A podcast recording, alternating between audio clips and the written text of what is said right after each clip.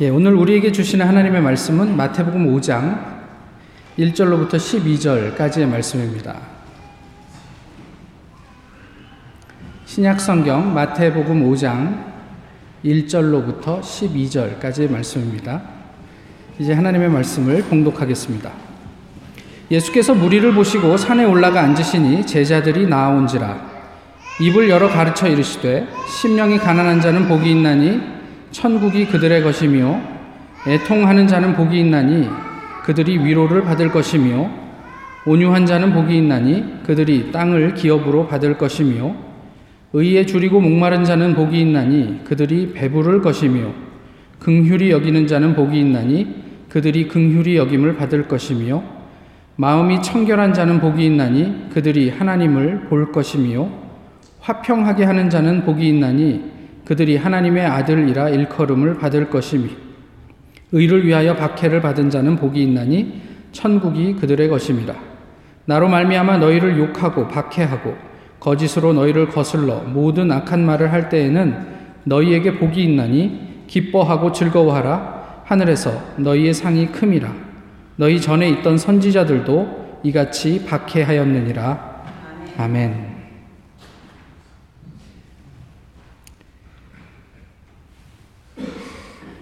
반려동물이 많아지면서 요즘 심심치 않게 듣게 되는 말이 견생을 위해서 또 묘생을 위해서 우리가 뭐, 무엇을 해야 될까 뭐 이런 이야기예요. 뭐 인생뿐 아니라 견생과 묘생도 저희가 고민하고 생각해야, 생각해야 되는 그런 시대를 살고 있습니다. 그런데 견생이나 묘생은 그렇다 치더라도요. 저희 인생은 어떻게 살아가고 있는가 싶기도 합니다. 거기에 정작 더 큰 문제는 영생이 아닐까 싶어요. 그저 영원한 생명으로서의 영생이 아니라 우리의 영적인 생명, 삶으로서의 영생은 어떻게 챙기고 있으신지 모르겠습니다. 아, 인생과 또 견생, 심지어 묘생까지 고민하고 챙기는데 정작 중요한 이 life, 이 것은 좀 불편하게 생각하는 것은 아닌가? 또는 그냥 애써 그냥 무관심하게 지나쳐 버리고 마는 것은 아닌가 싶은 생각을 하곤 합니다. 당장 내 눈엔 보이지 않고요. 또 그것을 특별히 챙기지 않는다고 우리가 지금 사는데 큰 영향이 없기 때문에 그냥 그렇게 무관심한 것에 뭐 문제될 것도 없다 싶기도 합니다. 이집트가 현대 종, 현대 그 대부분 이집트 사람들의 종교가 아, 무슬림이죠. 예, 그런데 그 안에 크리스찬이 같이 살고 있습니다. 콥트교 교인들인데요. 아, 이 콥트교 교인들은 이집트 안에 살면서 많은 박해 속에 있죠. 그래서 사는 지역도 정해준 지역을 벗어나서 살 수가 없습니다. 그래서 대체로 거기엔 뭐 온갖 냄새, 또 열악한 환경, 때문에 아, 그냥 살기가 쉽지 않은 곳이에요. 소지, 소위 뭐 거지들의 소굴 같은 곳 그런 곳에 이렇게 따로 격리돼서 살고 있습니다. 그럼에도 불구하고 그들은 주일이 되면 자기가 입을 수 있는 가장 깨끗한 옷을 입고 교회에 가서 예배를 드립니다.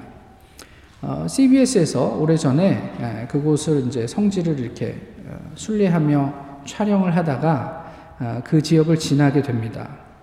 어린아이의 울음소리가 들려서 가보니까 거기에 한 6, 7세 정도 된 아이의 손목에다가 어, 십자가 문신을 하고 있는 장면을 목격하게 되죠. 이 촬영팀이 조심스럽게 그 부모에게 묻습니다. 아직 어린 아이인데 좀 가혹하지 않습니까? 라고 묻자 부모가 이렇게 대답을 합니다. 문신은 평생 기독교 신자로 살아가겠다는 약속입니다. 또 믿음의 대가 끊기지 않기 위해서입니다. 당장은 아프겠지만 이렇게 예수님과 함께 고통을 나누는 것이 기독교인의 의무라고 생각합니다. 그것을 잊지 않기 위해 문신을 하는 것입니다.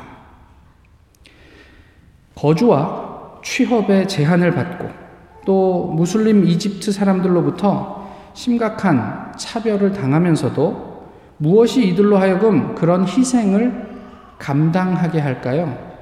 그들에겐 도대체 무엇이 있길래 그냥 편하게 살 수 있잖아요. 그냥 개종하고 뭐 거대한 그 나라의 어떤 분위기 안에서 살 수 있음에도 불구하고 그들로 이 불편함을 이 때로는 어, 목숨의 위협까지도 감당하게 하는 그 내면의 신앙은 무엇일까 궁금합니다. 오늘 본문으로부터 시작하는 산상수훈 우리가 잘 알고 있는 어, 이야기이죠. 마태복음 5장과 6장, 7장, 3장에 걸쳐서 마태는 자세하게 예수님께서 가르쳐 주신 아주 특별한 가르침을 우리에게 이야기하고 있습니다.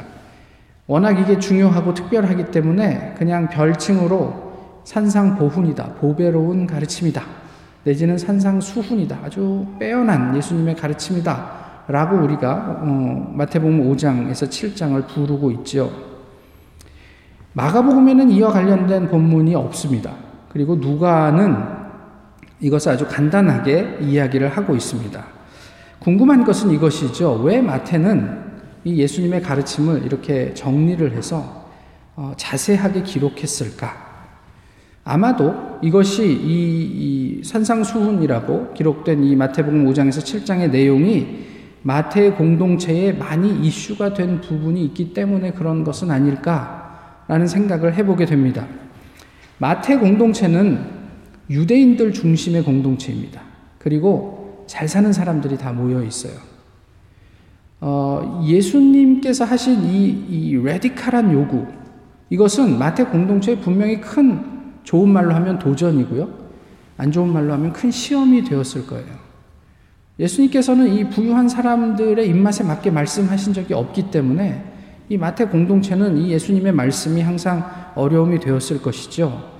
근데 이러한 요구에 대한 반응은 크게 두 가지입니다. 하나는 아이 몰라 그러고 외면하고 무시하는 것이고요. 다른 하나는 불편한데 한번 직면해 보는 겁니다. 그래서 고민하고 어, 기도하고 하는 것, 것이지요. 고민의 흔적이 이제 곳곳에 묻어 있는데요. 그 중에 대표적인 게 오늘 본문 3절에 나와 있습니다. 심령이 가난한 자는 복이 있나니.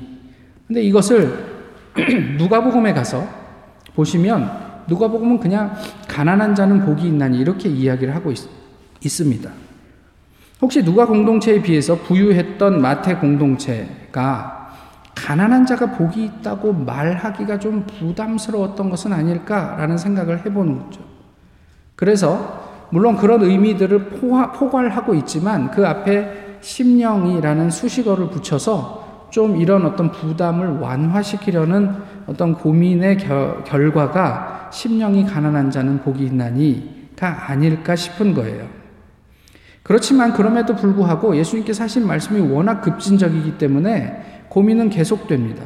산상수훈에서 전반적으로 예수님이 요구하신 삶, 에 대한 이야기들을 그냥 마태는 가감없이 쭉 묘사를 하고 있는데 그 이면에는 어떤 의미를 담고 있냐면 과연 우리가 이 삶을 살 수 있을까? 이런 질문을 담고 있는 거예요.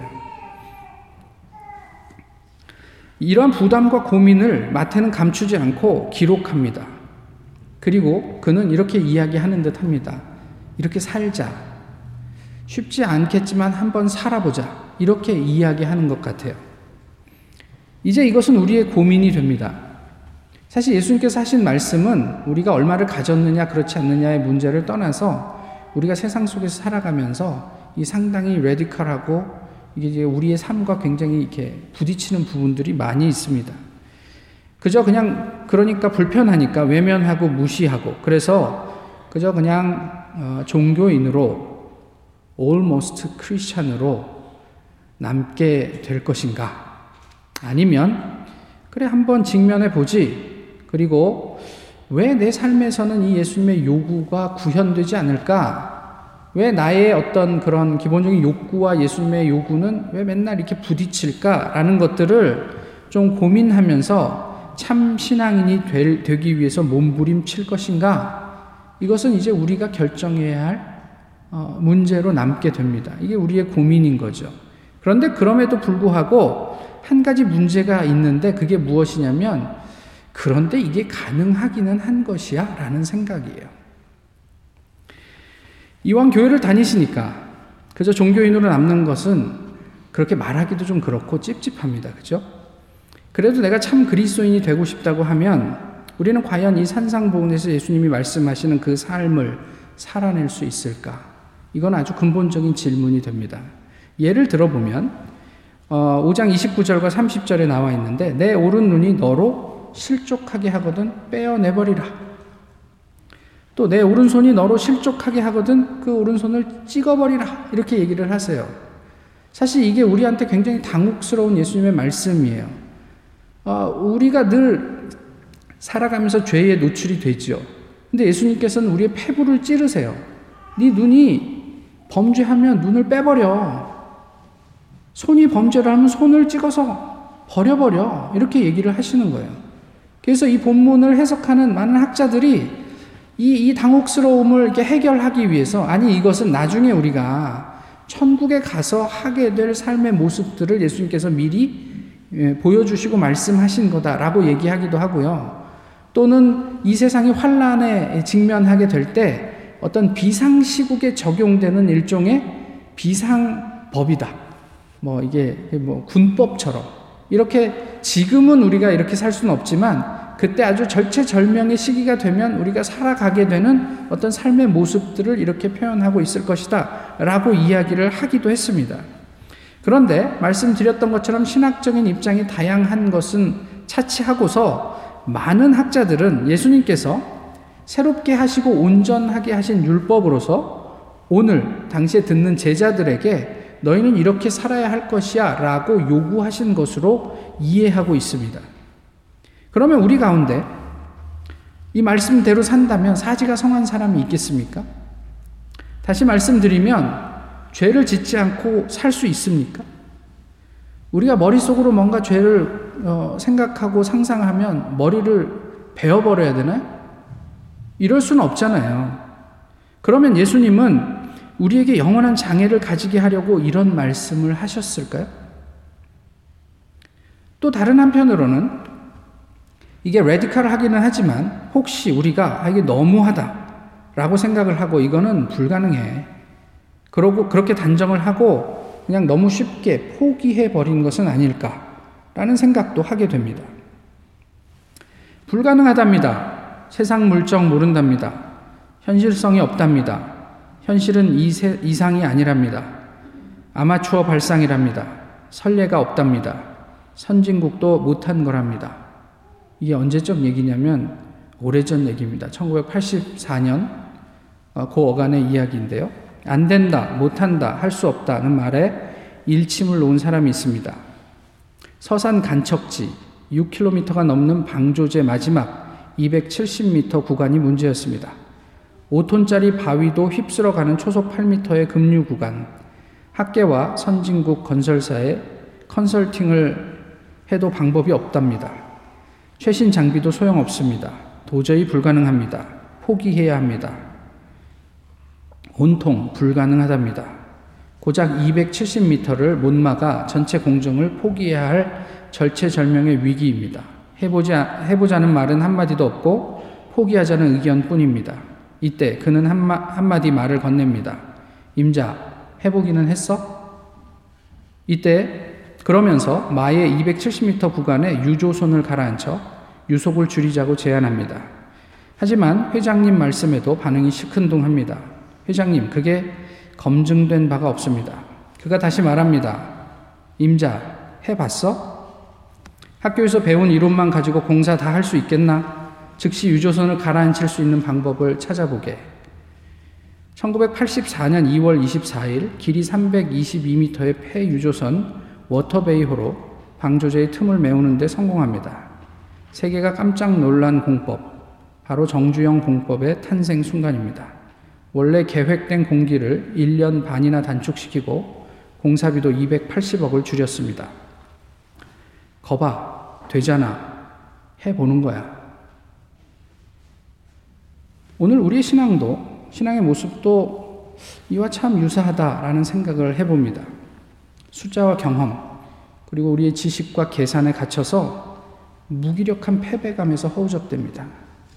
과학이 가히 신이 된 시대에 그 과학의 위력에 눌려 하나님께서 설 자리가 없어 보입니다. 또 우리가 말씀을 대할 때마다 나를 불편하게 하는 말씀은 무시하고 이해할 수 없는 말씀은 나 아닌 누군가의 일이라고 생각하면서 외면합니다. 나는 그저 돈 벌어서 그 일을 할 수 있는 사람을 후원하지 라고 하면서 애써 어, 얼굴을 돌려버리고 말, 말지요.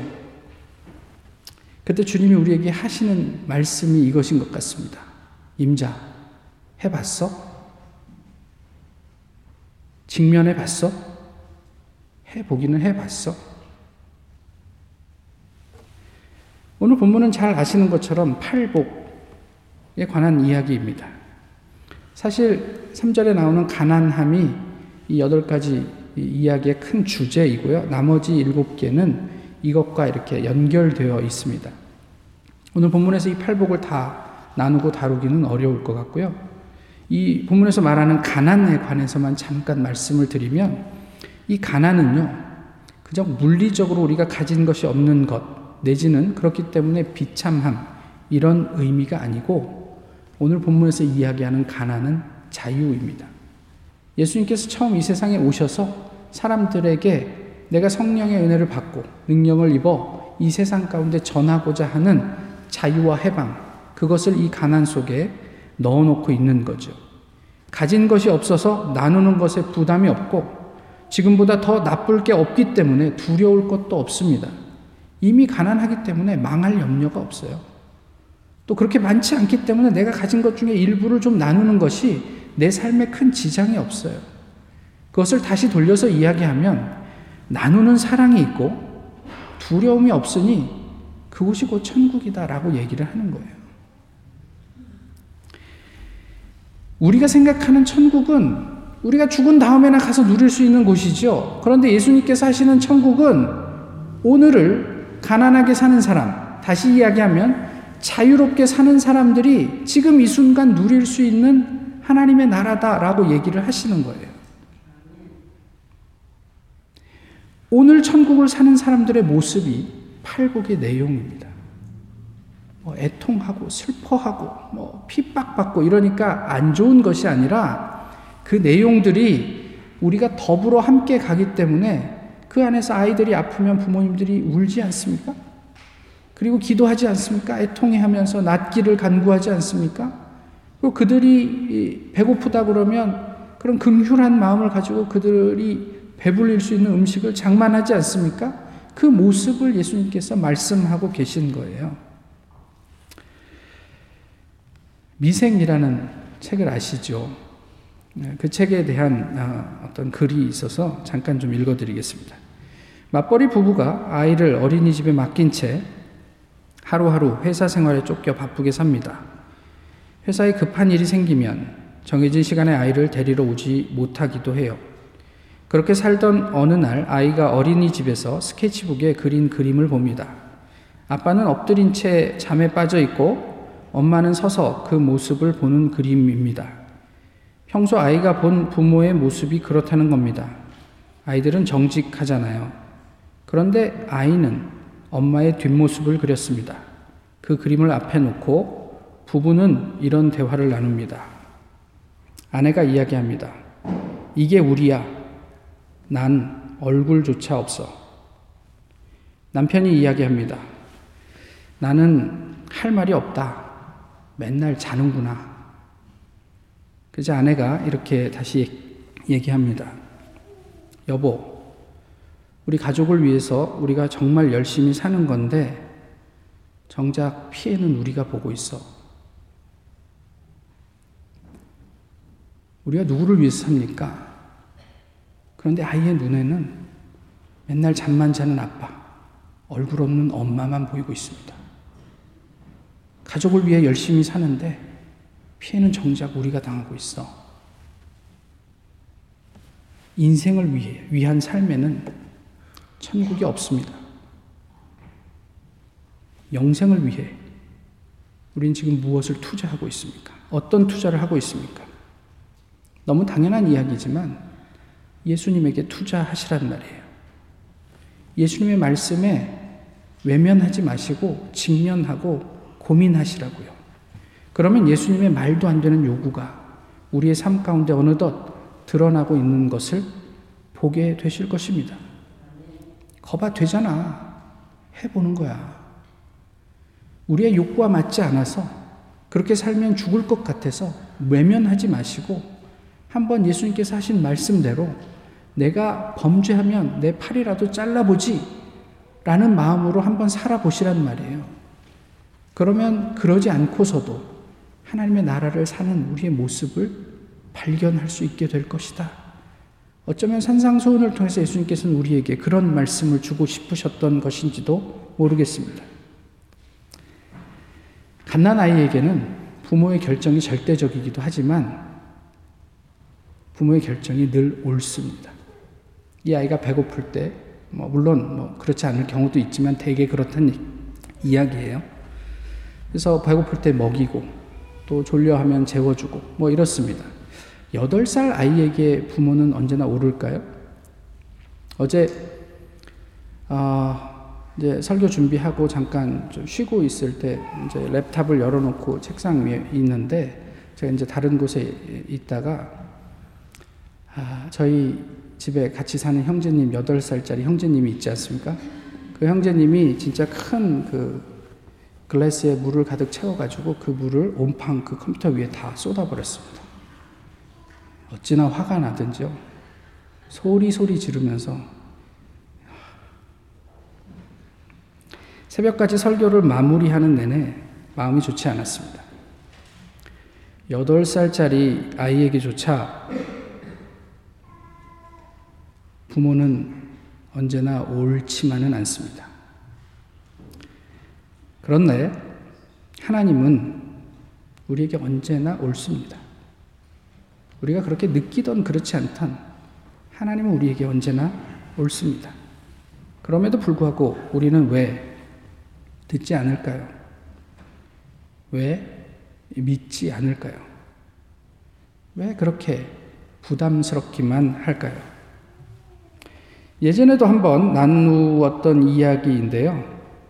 아, 한 간호사가 대학교 4학년 때 소아 안병동에 그 실습을 나갔다 경험한 내용입니다. 6살짜리 아이가 있었는데 별로 반응이 없는 아이입니다. 부모는 이혼을 한 이후에 이 아이를 찾아오지 않습니다. 그저 할머니가 가끔 이 아이에게 와서 그냥 돌아보고 어, 돌아가는 그리고 병원비를 대기 위해서 하루 종일 일하셔야 하기 때문에 아이를 돌볼 수가 없고 근데 이 할머니가 어느 날 쓰러지시면서 더 이상 아이의 병원비를 댈 수가 없습니다. 어, 불쌍히 생각한 병원장이 이 아이를 후원하고 있었는데 근데 이 병원장이 이제 그 임기를 다하고 교체되면서 더 이상 병원으로부터 후원을 받을 수도 없어서 이 아이는 퇴원을 할 수밖에 없습니다. 그것을 안타깝게 여긴 간호사들이 뭐 어떻게 뭐 계속 입원시켜줄 그런 힘은 없고 아이가 퇴원하는데 맞춰서 작은 파티라도 열어주자. 파티를 준비하고 바쁘다는 핑계로 선물을 준비하지 못해서 어, 만 원짜리라도 한 장 아이에게 선물로 줘야겠다 생각하고 아이에게 이렇게 이야기합니다. 만 원짜리와 백 원짜리를 내어주면서 어, 이 중에 네가 원하는 것을 하나 가져. 당연히 우리의 기대는 만 원짜리죠. 그런데 이 아이는 백 원짜리를 갖는 거예요. 그래서 이 간호사들이 아, 이 만 원짜리가 훨씬 더 가치가 있는 거니까 만 원짜리를 가져. 라는 말에 이 아이가 이렇게 대답합니다. 저는 이 동그란 백 원짜리가 제일 좋아요. 백 원짜리는 멀리 있는 우리 엄마와 얘기를 할 수 있게 해주거든요. 그 이야기를 듣자 병실 안에 있던 모든 사람들은 자기 호주머니를, 호주머니에 있던 동전을 있는 대로 털어서 아이에게 주고 말았다. 무엇으로 또 어떻게 하나님과 소통하고 계십니까? 이 만원짜리를 우리가 취해서 나중에 아주 거룩한 사역에 보탬이 되시렵니까? 오늘 지금 이 순간 하나님과 통하지 못하시면 그 만 원짜리는 아무 의미가 없습니다. 오늘 본문 1절과 2절에서 어, 예수님이 우리에게 이렇게 다가오셨다고 말씀하고 있어요. 산 위에 올라가 앉으시니 많은 무리 중에 제자들이 예수님에게 더 가까이 나아왔다. 그리고 예수님께서 입을 열어 제자들을 가르치셨다라고 얘기를 하고 있어요. 이게 예수님과 제자 사이에서 있었던 이야기예요. 그리고 예수님은 자기의 말을 듣는 그 제자들에게 산상보훈의 말씀을 전해 주셨다라고 얘기를 하는 거죠. 예수님과 소통하지 않고 읽는 산상보훈은 아무 의미가 없습니다. 그저 우리의 지식을 자랑할 뿐입니다. 그러나 소통하고 배운 본문은 우리에게 예수님의 길을 따르는 최고의 가르침이 될 수 있습니다. 영생, 우리 이 spiritual life가 성숙하고 성장하지 않는 배움, 배움은 이것을 이야기할 수는 있어도 아는 대로 살게 하지는 못합니다. 갓난아이가 스스로 식사하는 걸 보셨습니까? 언제나 부모가 옆에서 서브 해야 하지요. 갓난아기는 스스로 식사하지 못하지만 그는 때맞춰 식사를 합니다. 이것이 불가능하다고 판단하고 그럴 일은 없지만 이 갓난아이가 젖병을 외면하고 포기하는 일은 없습니다. 그렇지 않는 한 그는 늘 부모로부터 자기가 원하는 때에 충분한 양의 음식을 제공받게 됩니다. 우리가 아 이건 불가능한 일이야 포기하지 않는 한 하나님께서는 우리에게 원하는 만큼 충분한 하나님의 영의 양식을 공급해 주시지 않겠습니까? 임자 해봤어? 해보기는 했어? 거봐. 해보니까 되잖아. 오늘 임직하신 세 분뿐 아니라 우리 모두가 주님의 말씀과 더불어 깊이 소통하며 불가능을 가능하게 하시는 하나님의 역사, 또 그러한 그리스도인의 삶을 날마다 경험할 수 있기를 소망합니다. 기도하겠습니다. 귀하신 주님, 오늘도 주님 앞에 서게 하심을 감사합니다. 주님께서 허락해 주신 은혜 가운데 저희가 이만큼 살아가고 있는 것을 또한 새롭게 고백합니다. 주님의 은혜 가운데 저희의 영적인 삶을 돌아보게 하시고 날마다 성숙하게 하시고 세상에서 무엇이라 이야기하든 세상에서 불가능하다고 보여지는 그 모든 하나님의 역사들이 우리의 삶 가운데 상식이 되는 은혜가 있게 하여 주옵소서. 주님 안에서 주님과 더불어 동행하며 하나님의 나라를 이루어가는 또 소망하는 저희 모두가 되기를 예수 그리스도의 이름으로 기도하옵나이다. 아멘. 다 같이 찬송가 214장 함께 부르시겠습니다.